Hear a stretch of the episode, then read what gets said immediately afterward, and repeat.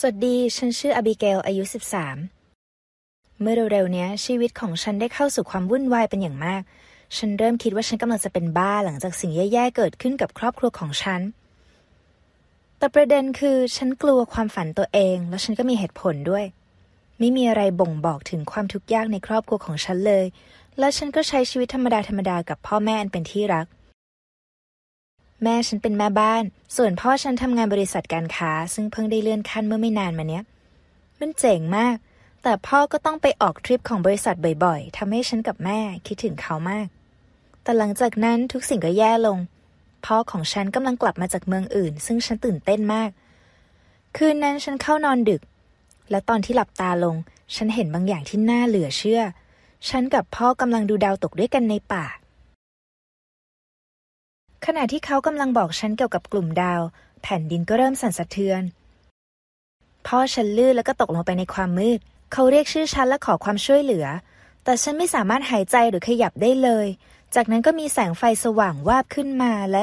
ฉันพบว่าตัวเองนั่งอยู่บนเตียงด้วยดวงตาที่เบิกกว้าง ฉันใช้เวลาสักพักจึงตั้งสติได้ว่ามันเป็นเพียงแค่ฝัน แต่หลังจากนั้นฉันก็นอนไม่หลับ ฉันรู้สึกว่าตัวเองยังคงได้ยินเสียงพ่อกำลังเรียกอยู่ แล้วก็ไม่สามารถสงบสติได้เลย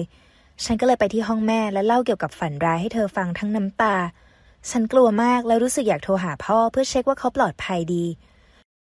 แม่ฉันคิดว่ามันไม่ใช่ความคิดที่ดีเลยที่จะโทรไปรบกวนพ่อกลางดึก แต่ฉันก็ยังยืนกราน พ่อฉันแปลกใจมากที่ได้ยินคำถามว่า พ่อสบายดีนะคะ ตอนตีสาม ซึ่งก็โล่งใจที่เขาไม่เป็นอะไร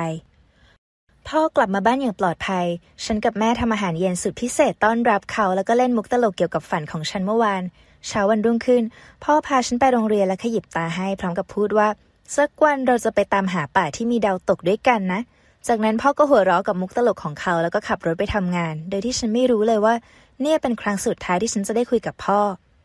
ฉันยังคงอยู่ที่โรงเรียนในขณะที่แม่โทรมาหา แล้วก็พูดกับฉันด้วยเสียงสั่นเทา แม่บอกว่าพ่อรู้สึกไม่ค่อยดีตอนทำงาน แล้วก็ถูกส่งไปยังโรงพยาบาล พอได้ยินอย่างนั้น เข่าฉันแทบสุด พ่อมีอาการที่เรียกว่ากระเพาะทะลุ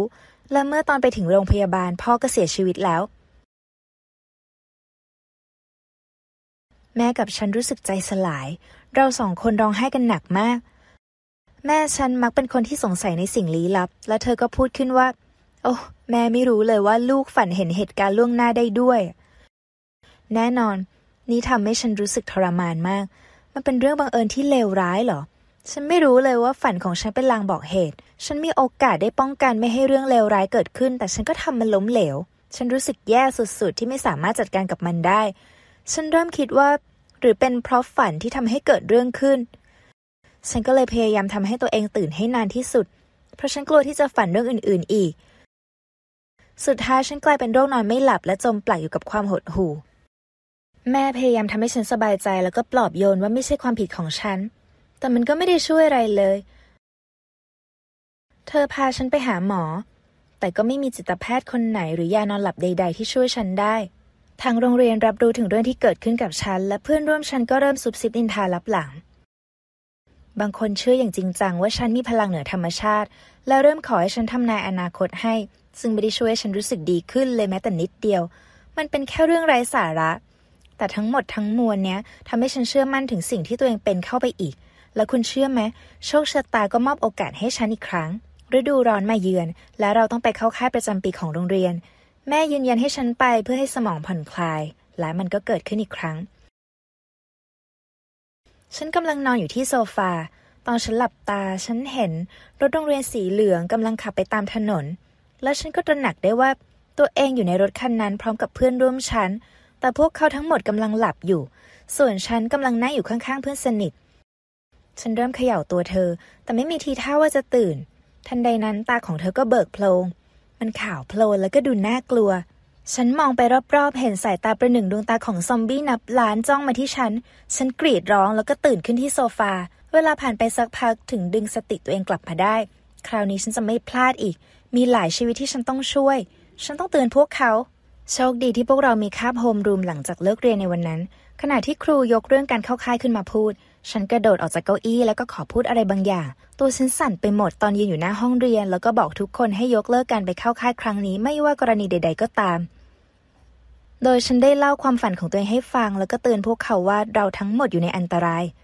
แน่นอนผลตอบรับที่ฉันได้รับเป็นไปตามที่คาดหมาย ทุกคนมองฉันเหมือนกับว่าฉันบ้าไปแล้วจริง ๆ ไม่มีใครเชื่อแล้วก็ไม่มีใครฟังฉันเลย แต่ฉันปล่อยให้พวกเขาตายไม่ได้ จึงต้องคิดวิธีที่จะหยุดการเข้าค่ายครั้งนี้ให้ได้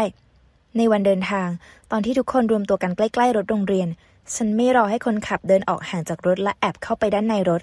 ฉันขับรถไม่เป็น แต่ก็เริ่มกดปุ่มมั่วๆจนเจอปุ่มปิดประตูรถ แน่นอน ทุกคนสังเกตเห็นแล้วก็เห็นฉันอยู่ในรถ พวกเขาเริ่มทุบประตูหน้าต่าง แต่ฉันไม่ลุกไปไหน เพราะแน่ใจว่าฉันกำลังทำสิ่งที่ถูกต้อง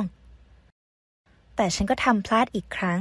กลายเป็นว่ามันไม่ใช่เรื่องยากที่จะเปิดประตูรถเลยเมื่อคนขับรถกลับมา เขาเข้ามาได้อย่างง่ายดาย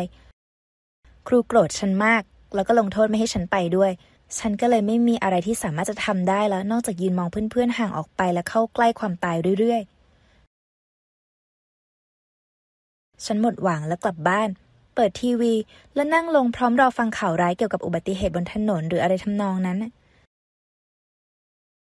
ฉันนั่งอยู่แบบเนี้ย แล้วก็คอยดูทีวีเกี่ยวกับข่าวร้ายจนกระทั่งดึกแล้วก็เผลอหลับไปในที่สุด